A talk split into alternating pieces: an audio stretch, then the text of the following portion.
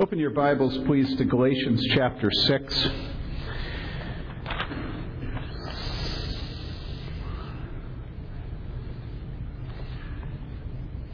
Galatians chapter 6, and we will again begin with verse 11.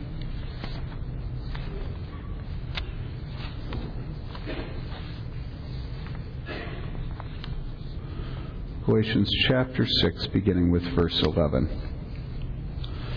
This is the Word of God, and it is eternally true. See with what large letters I am writing to you with my own hand. Those who desire to make a good showing to you in the flesh try to compel you to be circumcised simply so that they will not be persecuted for the cross of Christ.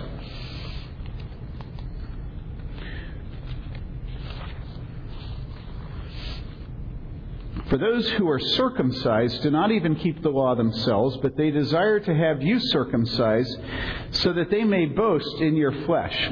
I want to make it just a quick note here. It's very interesting. Some of you have heard of F.F. F. Bruce, the great biblical scholar from, uh, I think it was Manchester, I'm not sure where he taught. Uh, probably the probably the most respected biblical scholar of the second half of the 20th century. Very interesting reading his commentary on this. That at the very end of his commentary in the book of Galatians, he says that we never can stop being vigilant about how the law and legalism come back into faith, and we think that we can begin to earn the approval of God. And then he applies it to today, and he says, and even today, um, this is still a problem with us. And he said there are those who still today, you know, call us to uh, to trust in our good deeds and our works, well-intentioned though they are. And I thought that was fascinating. That here it gives us the intentions of the Judaizers. What are their intentions? They're not good intentions, are they? You know, it says what their intentions are, and they're evil, right? But when we deal with one another, we say, good intention though you are. What is the intention of those who uh, try to hold us again in bondage to the law and to producing our own righteousness. What are their intentions today? They're the same as they were back then. They're the intentions of avoiding persecution, the intention of trying to make ourselves good enough for God, trying to uh, earn our way. In other words, no, we don't have good intentions. And it can be a way of speaking that's very gentle and very British. But the fact is, Paul tells us what the intentions were there, and it's likely that they're at least as sinful today as they were back then. I just thought I'd make that note because I thought it was fascinating. He says, Those who are circumcised do not even keep the law themselves, but they desire, okay, the intentions, they desire to have you circumcised so that they may boast in your flesh. In other words, how many people we have following us. But may it never be that I would boast except in the cross of our Lord Jesus Christ, through which the world has been crucified to me and I to the world. For neither is circumcision anything nor uncircumcision, but a new creation. And those who will walk by this rule, peace and mercy be upon them and upon the Israel of God. From now on, let no one cause trouble for me, for I bear on my body the brand marks of Jesus. The grace of our Lord Jesus Christ be with your spirit, brothers. Amen. Now, if you look at verse 16, you'll see that it's a benediction. It's a blessing. It's, it's good things to you. All right? Good things to the Galatians. And what are they? It says, Peace and mercy be upon them and upon the Israel of God. In other words, uh, peace, shalom. This is how Jews would, would label their letters, shalom. Mercy, grace, joy is how uh, the, the Romans would do it. Uh, here's good things to you. In verse 16, though, it's qualified, isn't it? It says, Those who will walk by this rule, peace and mercy be upon them. Now, you can't see that without realizing that those who will not walk by this rule, peace and mercy not be upon them. I told you how Donald Grey Barnhouse, the great uh, preacher of 10th uh, Pres in in uh, Philadelphia. Maybe I didn't tell you this, but I should. Uh, that often at the end of his services, he would say, "Now grace, mercy, and peace be upon those of you who belong to Jesus Christ and have true faith, and those of you who have rejected Jesus Christ. May God's curse come upon you until you cannot live one more day without faith in Jesus Christ." And that's kind of what's going on here. It's saying grace, mercy, and peace. It's saying uh, those who will walk by this rule, peace and mercy be upon them and upon the Israel of God. And you know, Paul can't miss getting in a final jab, can he? And then you have that next verse where he says, what? Don't hassle me. I bear on my body the brand marks of Jesus. Very interesting last week that our, that our time of studying the Word was extremely offensive to some and a great blessing to others. Um, and, you know, there are always things I do which are offensive, and I give you full freedom to complain to me about that. Honestly, uh, there was a family that, that expressed concern to me this last week, and they did rightly so. Uh, something I did in that sermon was offensive. But some were offended because of the personal nature, not of me, but of the Apostle Paul, in holding himself up as an example. That is offensive to us. It's very offensive. And that offense calls for us to repent. If we find the personal nature of the preaching of the gospel, whether done by Paul or by a preacher today, to be offensive, it's probably because we are not in fellowship with Jesus Christ. And don't try to come up with a principle that you can be offended. We all are very good at coming up with principles. Your wife jabs you one place and, and you show her that she, she's been offensive to you long before. Honey, you're not talking to me tonight. Well, I did talk to you last night and you didn't seem to want to talk to me then. Uh, well, you're not talking to me tonight. Well, I don't like your breath. Um, Honey, don't you love me? Of course I love you. How many times do I have to tell you I love you? If you love me, you wouldn't have cooked what you cooked tonight.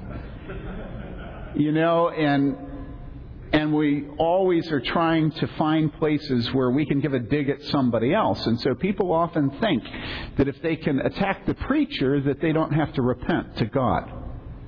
And I want to warn you, it doesn't work that way. To the degree that it's not me that's offensive, but the Word of God and be honest. That's what it is a lot of the time. You're not dealing with God by dealing with me. You may be able to have everybody in the congregation looking at you and, and you say, you know how you do it with kids? You want to steal the cookie off their plate because there are no more on the tray at the center of the table and they have two. And you know they won't notice that it's gone. So you're sitting there and you say to your little four year old, look at the birdie! You know, and they go, whoa, where's the birdie? And the cookie's gone. Well, we're very good at that in churches. You know, look at the pastor, and everybody looks at the pastor, and our sin doesn't have to be repented of. Don't worry, I know I sin. I know that there are things I do in sermons that are wrong. All right, but that's not my point here. My point here is don't think you can point to your husband or wife or your pastor or the elders or everybody else and escape dealing with God. God is the judge. I am not. We make fallible judgments as elders because that's our calling. But one day, we will stand before God. And that can be a thing of great joy to you, or it can be a thing of great sorrow. And I just encourage you to have that be a, a thing of great joy. Keep a clean conscience. Don't settle yourself to live according to the standards of the people around you. Because in the land of the blind, the one eyed man is king. We live in a corrupt generation. And if you go looking around at other people and try to gauge relative to them how good God will think you are, it's hopeless. Because we live in a corrupt generation. We live in a generation and in a nation that specializes in hypocrisy. Uh, look at God. Look at His Word. Let it speak to you in its full blooded, direct way. And the Apostle Paul says, those who will live by this rule, and that means those who won't live by this rule, none of the blessings, none of the blessings, right? So here he is. He gives the benediction, the blessing, you know, mercy, peace, grace. Those who will live by this rule don't hassle me. I bear on my body the brand marks of Jesus. And then an unequivocal blessing, the final verse, right?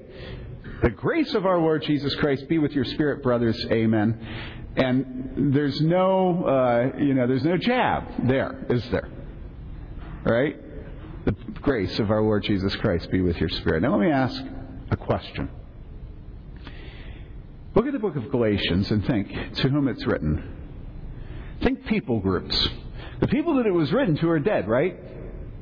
You still have people groups. Who are the Galatians today? They're the residents of the nation of Turkey. All right? Has God's grace stayed on the people of Galatia? Today, the nation of Turkey has about 30 million people. Of those 30 million, 150,000 formally call themselves believers. Of that 150,000, the best estimate is somewhere around 1,000 of them have true faith in Jesus Christ. Has the grace of Jesus Christ stayed with the people of Galatia? It hasn't.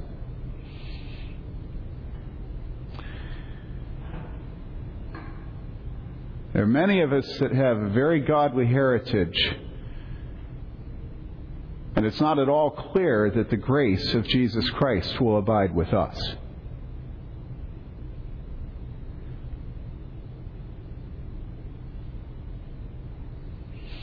It's not at all clear that the grace of God is abiding, the grace of Jesus Christ is abiding on the United States of America, is it? At some point, there has to be a connection between faith and actions. A man says that he loves God and hates his brother.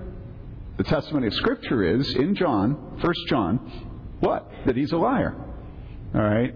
America says to love Jesus, and America slaughters her unborn children at the rate of what? 1.3? Uh, the estimates are varying today, but certainly somewhere around a million a year. What about elderly? What about the elderly? What about the newborn who are defective? What about the children that are found to have spina bifida? Do you know that there are very few spina bifida babies today? Do you know why that is? It's because it's diagnosed in the womb and they're killed. So we don't have to worry about baby does today with spina bifida. What about our sexual content of what we watch? What's in our video stores? What about a rate of divorce? What about the rate of abuse? Sexual abuse, physical abuse? You think of Galatia, and then you think of the United States of America and the wonderful godly heritage we have as a nation. It's not at all clear that the grace of Jesus Christ is going to abide with this country, right? I often find myself remembering the statement I still have 7,000 who have not bowed the knee to Baal. And God's mercy, you remember the little dialogue with Abraham and so, uh, you know, about Sodom and Gomorrah, and if, if I find, and if I find, all right, all right, even if, but what if there's only, all right, all right. That's what we should be praying for America today. And so here we come to the end, and the Apostle Paul says, The grace of our Lord Jesus Christ be with your spirit, brethren. Um, and we think about the whole controversy that is this book of Galatians. From beginning to end, it's a controversial book. We know that. And I don't mean controversial in the, in the sense that it's salacious, like uh, uh, the last temptation of Christ or some of this, this, this uh, I'm sorry, but this absolutely idiotic announcement that Jesus has been found dead, you know. Uh, sensational, you know uh, controversial. Now, this book is controversial in the sense that Paul is engaging in a war. He's a fighter, and the book is his punch, his bullet, his sword. The book of Galatians is anything but passive and neutral. It's, it's, it's, if you don't mind me saying so, quite masculine. Every single weapon that can be brought to use is used. Personal attack ridicule. Go ahead and cut it all off. Uh, you guys just want to get more followers, you know. Uh, arguments theological from the Old Testament about Isaac and Ishmael. Uh, anything he can bring in, including the kitchen sink, is brought in. And I call the kitchen sink, look at my scars on my back. That's the kitchen sink. All right? And so this is a controversial book. What is the controversy? The controversy is over the use of circumcision. Circumcision is a placeholder for what? For escaping persecution. You see that there? You see that it says, those who desire to make a good showing in the flesh, in other words, to circumcise, all right, those who desire to make a good showing in the flesh try to compel you to make a good showing in the flesh, to be circumcised, simply so that they will not be persecuted for the cross of Christ. Now, I want to make a point this morning um, that I think is so necessary as you read Scripture. Every single time you read Scripture, always be thinking what the application of the text is to you. Always. Don't ever read the Bible in such a way that it's so devotional that it's no earthly book good to you. Okay? The Bible is a sword, sharper than any two edged sword, the, the Holy Spirit tells us His Word is. And it says it never goes out except it produces the fruit God sends us out. It says it's a fire, it says it's a hammer. All right? And what this means is that you have to see the application of Scripture. Now, if they were trying to avoid persecution, and if we say today that Turkey is the modern Galatia, all right, what would be the application of the book of Galatians today to Turkey? Let's say, again, the Apostle Paul is concerned about the church in Turkey. There's only a thousand out of 30 million. He's writing them a letter, and he's concerned that they not fail to live by faith. Right? Doesn't that sound like an updating of the book, right? Are you with me? Today, a small minority surrounded by people that want to persecute them. And the question is, will they live by the law and fit in, or, or will they live by faith? So, what would be the enticement in Turkey today? Update it. Think. What would it be? You say to me, well, again, today the enticement would be for them to be circumcised so that they could escape persecution, people in Turkey, right? Now, what would it be? What it would be is that the people of God today would be enticed in Turkey to live by Sharia, by Islamic law, because that's what the nation of Turkey is, right? You understand? And so, how would they be pushed in that direction? Well, the way they'd be pushed in that direction is that they would be encouraged to go ahead and to go to the mosque to pray. They would be encouraged to observe the dietary. They'd be encouraged not to have any alcohol. Whatever you do, don't have alcohol. All right? Why? Well, it's Sharia, it's Islamic law. And what else would they be encouraged to do? Well, another thing they'd be encouraged to do is to not get baptized. Why? Well, because baptism is the way that you show your public faith in Jesus Christ. Now, why would those things be done? Those things would be done to escape persecution. Do you understand this? And so you look all across evangelical missions today, and there's a, a huge movement uh, to cause the converts to Christianity to somehow be able to fit in in such a way that they don't really reject the idols that they come out of, that they're able to have a, few sort of things that are viewed publicly as pious acts and still have Jesus. Now, isn't that exactly what went on with the Galatians? A few sort of Jewish kind of public things, circumcision standing in its place so that you won't get persecuted because I got circumcised. Don't worry, I'm okay, I'm clean. You know? And then you can have Jesus on the side. The, the, main thing, though, is that you follow the law. The main now, what law? Well, they're the Jewish law today, Sharia, Islamic law. Now, in its argument, uh, having gone to Columbia Bible College, I know what contextualization is. Missionaries have to contextualize Scripture. When I say to you, every time you read the Bible, think, how does this apply to me today? What I'm doing is encouraging you to contextualize the Word of God to your own heart. Well, as we contextualize it to our own hearts, we also contextualize it to our um, culture. Uh, I met with a man this last week who believes that Amer- in America today, no preacher of the gospel should ever say things clearly and bluntly, but rather should always take the edge off them so that they don't offend the people that are listening. So you don't say, Thus says the Lord. Now, he wouldn't say that. I'm just using that as an illustration. You don't say, Obey. You don't everything you say is, as Solzhenitsyn said when he left this country to go back to Russia. He said, In America today, it's very important that you doubt yourself and admit that you may, after all, be wrong.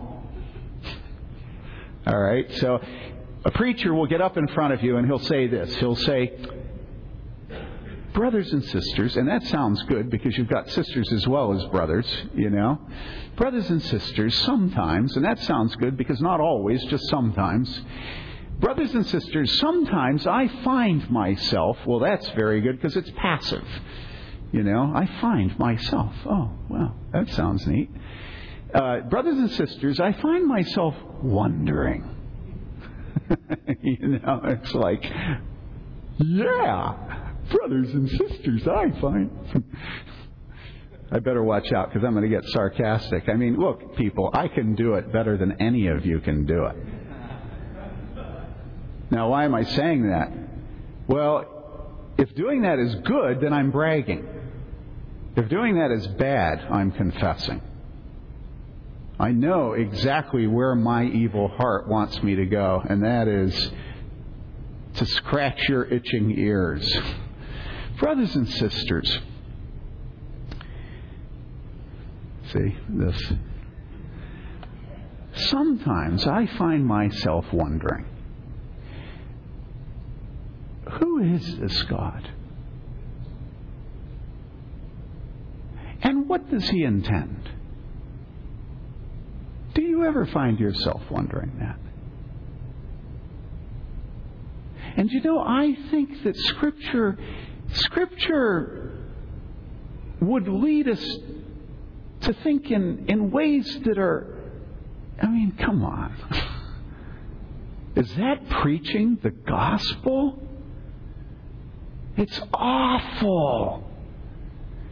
It's a gospel that, like Kierkegaard said, has been carefully presented to you in such a way that it's like a, a barber that's learned to shave a beard without you feeling it.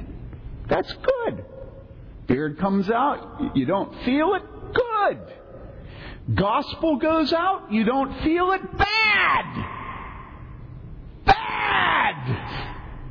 if you can have yourself preached to in such a way that you don't feel the beard coming off, bad!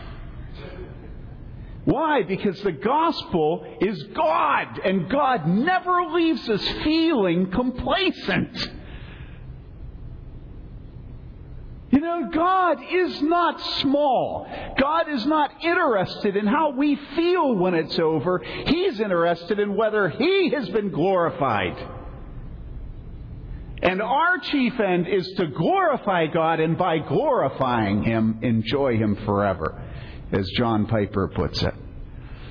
And so we come back to the Apostle Paul, we come back to all this battle over circumcision, and I ask you, contextualize it. What is it? Well, the temptation today is to say, Let's try to take away as much of the persecution as we can without giving away the essence of the faith. And so let's say that people go to the mosque and they, they follow Sharia and they're not baptized. Is that okay? Now, don't shake your head no easily a huge number of your brothers and sisters in Christ around the United States today who are supported by the missions budget of churches do this, all right? And we have to face the question.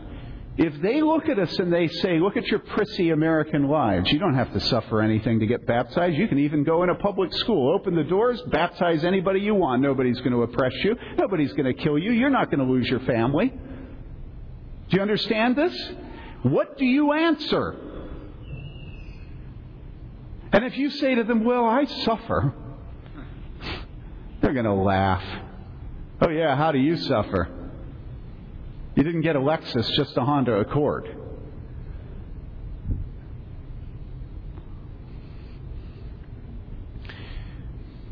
This is what it means to contextualize the gospel. Brothers and sisters, we have to bear the burdens of our brothers and sisters around the world. I'm going to confess to you that when I get these emails that list the persecution going on to other Christians, I don't want to read them. Because it's like a negative trip, dude. You know? I have enough problems of my own. Oh, yeah, right. How about the Apostle Paul? Don't you think he had enough problems of his own? And every single time when he got done with those problems, he moved into the next city and began preaching again and had a new set of problems. That's the nature of the Christian life. You know what Dave Carell, Pastor Carell, keeps saying to me? He keeps saying to me, the fight is not over until you die. We always have this idea that God will give us like a month of fight and then 11 months of peace. You know what I'm saying? And then you have a year where 12 months are fighting with your own sinful flesh, with your husband's sinful flesh, with the sinful flesh of your pastor. Fight the good fight. Lay hold on eternal life. Remember what Jesus said? Jesus said that the kingdom of God, what? Anybody know what I'm going to quote? Ben, you and John should know what I'm going to quote. Come on. Do you know what I'm quoting? You don't know. John, do you know? Well, they're both sons of a Marine. So now, what, what, what's the text? Do you know it? Say it loudly, like a Marine. Stand up. Say it to everyone. No, I'm not going to get it right. That's all right. Get the sense of it. Ask your dad. He's scripture memory. He knows it.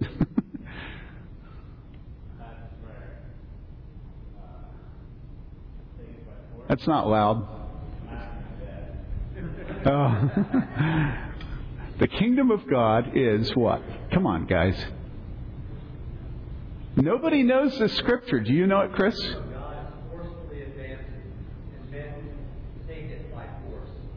Okay.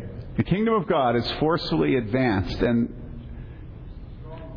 yeah, I've memorized the one, and violent men take it by force. Violent men take it by force.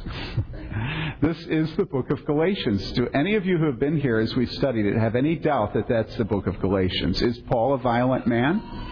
Yeah. He's not violent in the sense of the Worldwide Wrestling Federation or whatever it is. You know, boxers. He's not a football player. He's infinitely more serious. Infinitely more serious. Because he's not fighting for his own glory, but for the salvation of the souls that he loves. Right? And so we don't believe in preaching the word, teaching the word. We don't believe in our family devotions, of having devotions in such a way that you don't feel the beard coming off. Because God has designed the gospel to be the most severe wound a man can ever sustain. When it hits him, he is dead. And only by God's grace does he come back to life again in this life and in the world to come. That's the gospel. And so if you have had a gospel fed to you that doesn't involve your death, it's not a gospel. And we need to maintain our commitment to death here and in Turkey.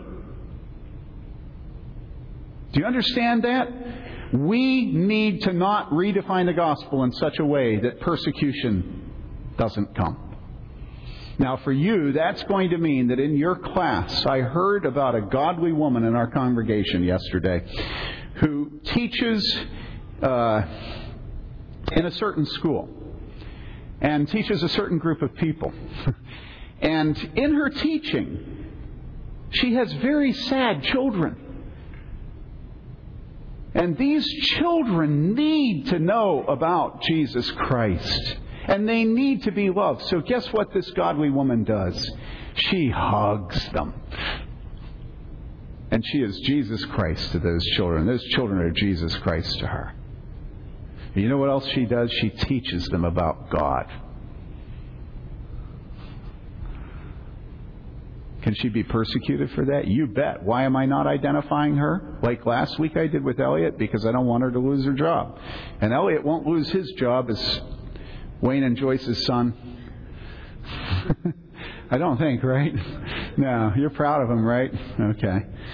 And so we come back and we look at this. It ends with grace. And did you know how the book of Galatians began? Grace. And what's the grace at the beginning? You look at verses 3 and 4. Grace to you. This is how he begins. Grace to you and peace from God our Father and the Lord Jesus Christ, who gave himself for our sins so that he might rescue us from this present evil age, according to the will of our God and Father, to whom be the glory forevermore.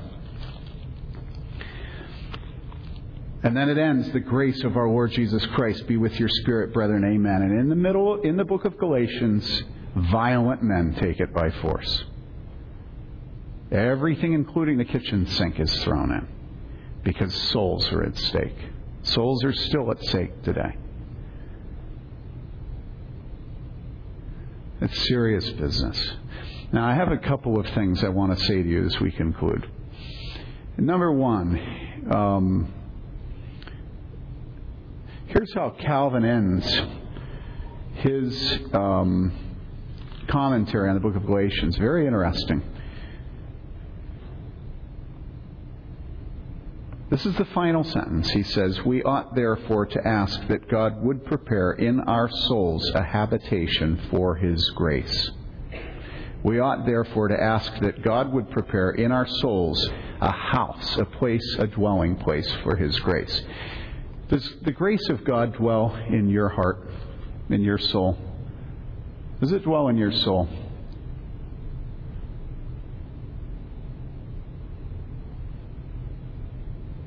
Does it dwell in your soul?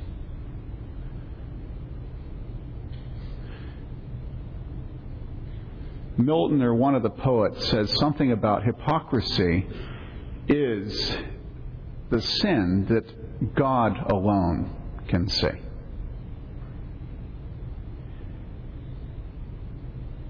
And so I ask again does the grace of God live in your heart? Does it live in your heart? Some of you would very easily say yes, and you need to look at your heart and examine yourself to see if the faith dwells within you. Some of you would very easily say no, and I want to address you for a second. If you are a person who says that uh, you think Jesus is a great moral prophet. You think that Jesus showed us how to live. That you think Jesus was a holy man.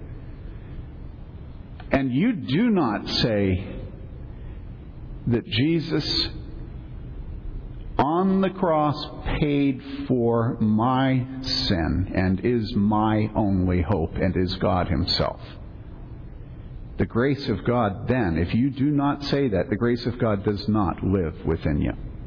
And that means that you are under the curse of God, and there is no hope for you in this life or the next.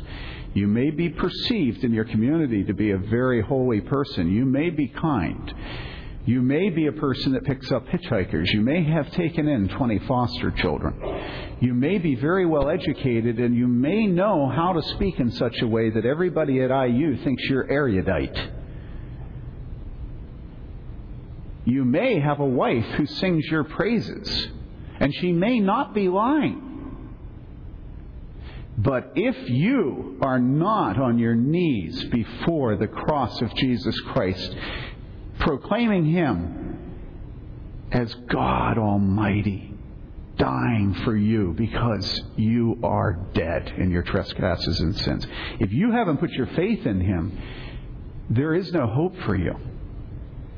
And I don't say this out of my own inclinations. I say it because this is what Scripture says. Scripture says that Jesus testified about himself saying, I am the way, the truth, and the life. No man comes to the Father except through me. You may say, well, there's another American coming up with his uh, egotistical, uh, self centered, smug, Republican exclusive statements, and I say, you know, there are, there are many hundreds of thousands of godly African pastors who would take my place in an instant and tell you exactly the same thing. This has nothing to do with being white or black. It has nothing to do with being American, Northern Hemisphere, Southern Hemisphere. It has nothing to do with being Republican. This is what Jesus said about himself. So if you think Jesus is a great moral teacher, here's what he said I am the way, the way, not a, the.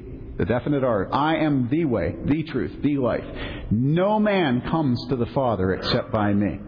And the truth is, the reason we need the grace of God is that we are so sinful. And you say, well, I'm not so bad. You know, remember Jeffrey Dahmer? He was bad. And I say, you know, you need to come and sit under the preaching of the Word so that you learn how bad you are. How bad every single one of us is. You have no clue how bad you are. You are hopeless outside of the blood of Jesus Christ. And so when Paul says at the end of this letter and at the beginning of this letter, the grace and peace of God be on you, your heart should say what? Your heart should say what it does say. You, I left it off. Did you notice that? If you had your Bibles open and were looking, there's a statement there, and it's actually the title of our sermon today. Look at it again Galatians 1, verses 3 and 4 and 5. Grace to you and peace from God our Father and the Lord Jesus Christ. And then the reason you need grace, who, Jesus, who gave himself for our sins so that he might rescue us from this present evil age, according to the will of our God and Father, to whom be the glory forevermore. Amen. Now, here's an interesting thing. What is the word, meaning of the word amen? May it be. For sure. The word amen is uh, translated in the Septuagint which is the Greek Bible they used at the time of Christ, and it was only the Old Testament. It's translated again and again something like truly or, or may it be. You come into the New Testament, and it appears 129 times in the New Testament. Of that 129 times, 89 of those times, it's in, or 99, I forget which it is, it's in the mouth of Jesus. It's how Jesus begins his statements Truly, truly, I say to you. Amen and amen. And do you know that when it's in our Greek Bible, it's not translated? It's transliterated. In other words, it's the Hebrew transliterated into Greek. They just use whatever will sound like the Hebrew of Greek letters. So it's not translated. There's another word like this in the New Testament, it's the word Abba. But you know that when the word Abba is used, that it's almost always translated immediately, Abba, Father. All right? Aramaic Abba, Father. All right, not the word amen, it's just amen. All right? And everybody knew that the word amen meant may it be. May it be this way. And when you look in Scripture, at the use of the word amen, what you see is that this word, again and again, means may it be so. And it's used in a variety of ways. It's used as a, cur- as, as a way of the people accepting a curse. If you don't follow God, then may your firstborn son die. And all the people said, what? Amen. May it be so. What are they saying? They're saying, yes, a curse on me through the death of my son if I don't obey God. It's used that way a number of times in the Old Testament. It's also used as a way of expressing agreement with praise for God. The praise comes out, the people say amen because they're agreeing with the praise. It's also used as a way of expressing agreement with a prophecy or announcement, and it's also used in both the Old and New Testament as a way of expressing one of the characteristics of God. So that God is spoken of in, in Isaiah 65:16 as, quote, the God of Amen. Now, what does that mean? Well, what does it mean? Well, what it means is the God of may it be so. In other words, the God who is a God and not an idol, the God who is not gold and silver made by our own hands. Now, the New Testament, it's used 129 times, 99 times by our Lord Himself, where He begins and says things like, Truly, truly, I say to you. It's also used as a way of agreeing with praise for the Lord 23 times. Twice it's used as a way of agreeing with a prophecy or announcement like the Old Testament. Uh, in Revelation, it's used where God is called Amen, so it's a characteristic of God. And the other places are places like this where it's used to express agreement with a blessing. And it's used by the person who is giving the blessing. Now, here's an interesting thing. In, the, in, in all of Scripture, do you know the one thing that Scripture never does with the word Amen? It never ever ends a prayer with the word amen. and yet that's how we almost always use it. Now, how did that happen? Well, the way it happened is that, um, now some of you are sitting there saying, I got you. Go on, say it. Some of you know you got me. What's the example of an amen ending a prayer? The Lord's Prayer. But the word amen is not used there to end the Lord's Prayer. How is it used? For thine is the kingdom and the power and the glory forever. Amen. See, it's just the same old use of expressing agreement with praise to God. Now, why do we then end prayers with it? Lord Jesus, help me to do well on this test. In Jesus' name, amen. No praise. Why do we do it that way? Well, because in the time of Scripture, what did they do? They prayed like this Eyes open, hands lifted. Now, when your eyes are open and your hands are lifted and it comes to the end of the prayer, how do you know that the prayer ends? Well, it's very obvious. The person leading you in prayer goes like this. Your peripheral vision sees it, and there's no need for a word. But now we pray with our heads bowed and our eyes closed, and we need some audible signal that the prayer is over, right? So that's why we use it to end a prayer. So, what does this mean? Well, again, if we really believe that the church should be reformed, always reforming, then I'm going to get you out of your comfort seat again, and I'm going to say that the African American church has it right. They use the word amen properly. Because a pastor will proclaim a biblical truth about the nature of God. And when he says, Do I hear an amen? The people will do what? Amen. Right? It's not some wimpy sort of end of kind of prayer, kind of Jesus' name, amen. That's never the meaning of amen. Amen is may it be so.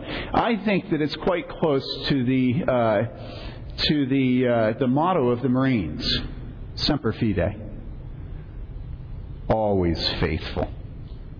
If you just understand that God's the one making it be so, you could just as easily replace amen with semper fide. May it be so. Always faithful. He does what he says he's going to do. He is great. And so here's what I want us to do as a congregation. Again, please understand that there are aspects of British blood that's in us that we need to repent of. All right?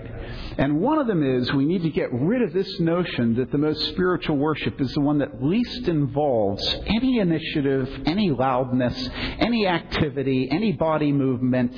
It's just bogus. It's absolutely contrary to everything we see in Scripture, which says, Shout to the Lord! Which talks about every kind of instrument, which shows, which commands us, you know, holy men of old prayed, which commands us to do certain things with our bodies. You know, pray with holy hands lifted, it says. It has kneeling. It has lying on the floor. It has ashes and, and sackcloth. And it has amen as a way of the people expressing agreement with the glory of God you should have an active part in worship. And you say, well, we do. We have the prayer book, and it has responsive readings. And I say yes and no. Yes, in that responsive readings are good, but no, in if everything is unison, what? easily you fall into what Jesus warned us against, which is vain repetitions. In other words, there should be spontaneity in a worship service. And it should come out of the abundance of your heart that your mouth speaks. If I'm preaching and there's something that says to you something glorious about Jesus Christ, the Son of God who gave his life for you, you should shout, Amen! There should sometime be something other than white stoicism. All right? And I'm not saying that to make fun of you, I'm saying that to make fun of myself. We should not be passive in the worship of God. What do you think in heaven? You think they're going to get out Cranmer's prayer book in heaven? It's laughable. I mean, it will be much better than that, and I freely admit that much of our liturgy is much worse than that. That's not my point. My point is in heaven, you will not be able to suppress the hearts of the people of God. We'll be so filled with glory of God and our desire to worship Him. Yes, yes. And let me say this. When you say those things, it's such a help to me. I tell some of you who feel you're so awful that you should avoid church. When you show up, I say to you, brother, I need you. I need you. Do you know that song? That beautiful early American song? Brothers. Who knows that? Come on, help me with that. Yes, keep going. Carol, come on, you know this. Speak up. And adore the Lord our God. Keep going.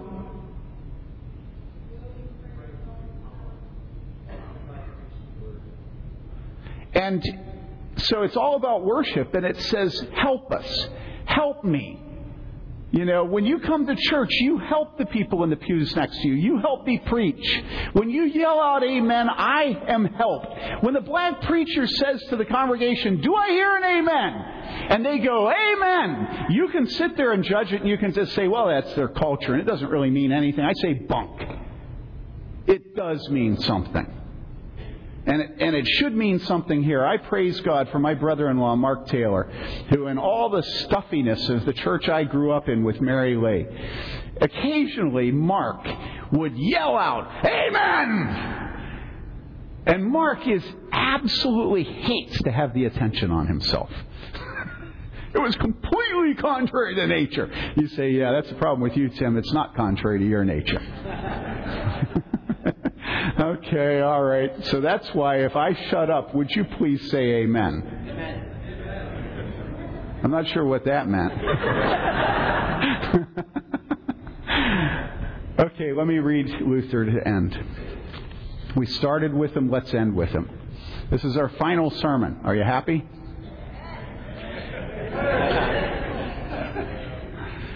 Here's what Luther says.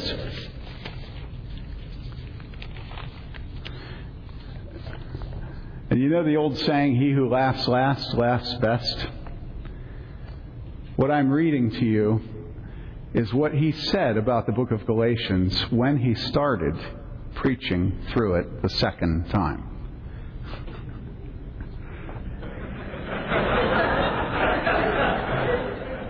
Listen to this. He says, I have taken in hand in the name of the Lord yet once again to expound this epistle of St. Paul to the Galatians not because I desire to teach new things, or such as you have not known before, since that by the grace of Christ Paul is now thoroughly known unto you. But we have to fear lest Satan take from us this doctrine of faith and bring the church again into the doctrine of works and men's traditions. And therefore, it's very necessary that this doctrine be kept in continual practice in public exercise, both of hearing and reading. And although it never be so well known, yet the devil, who rages continually seeking to devour us, is not dead. The devil isn't dead, and he's trying to kill us.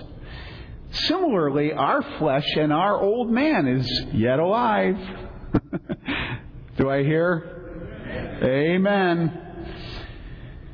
Besides this, all kinds of temptations do vex and oppress us on every side, so that this doctrine can never be taught, urged, and repeated enough. If this doctrine is lost, then also the doctrine of truth and life and salvation is also lost and gone.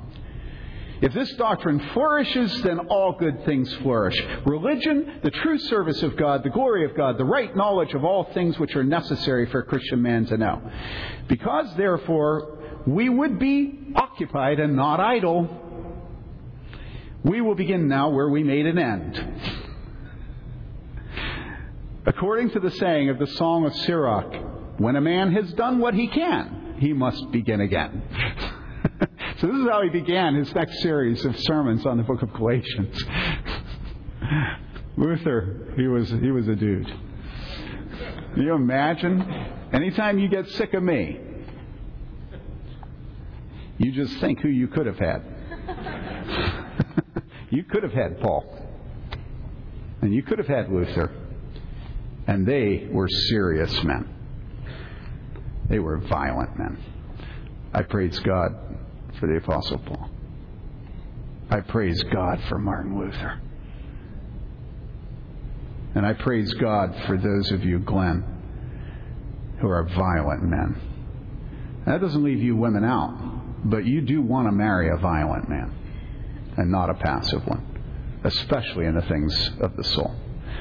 And now, the grace of Jesus Christ be on all of you. Amen.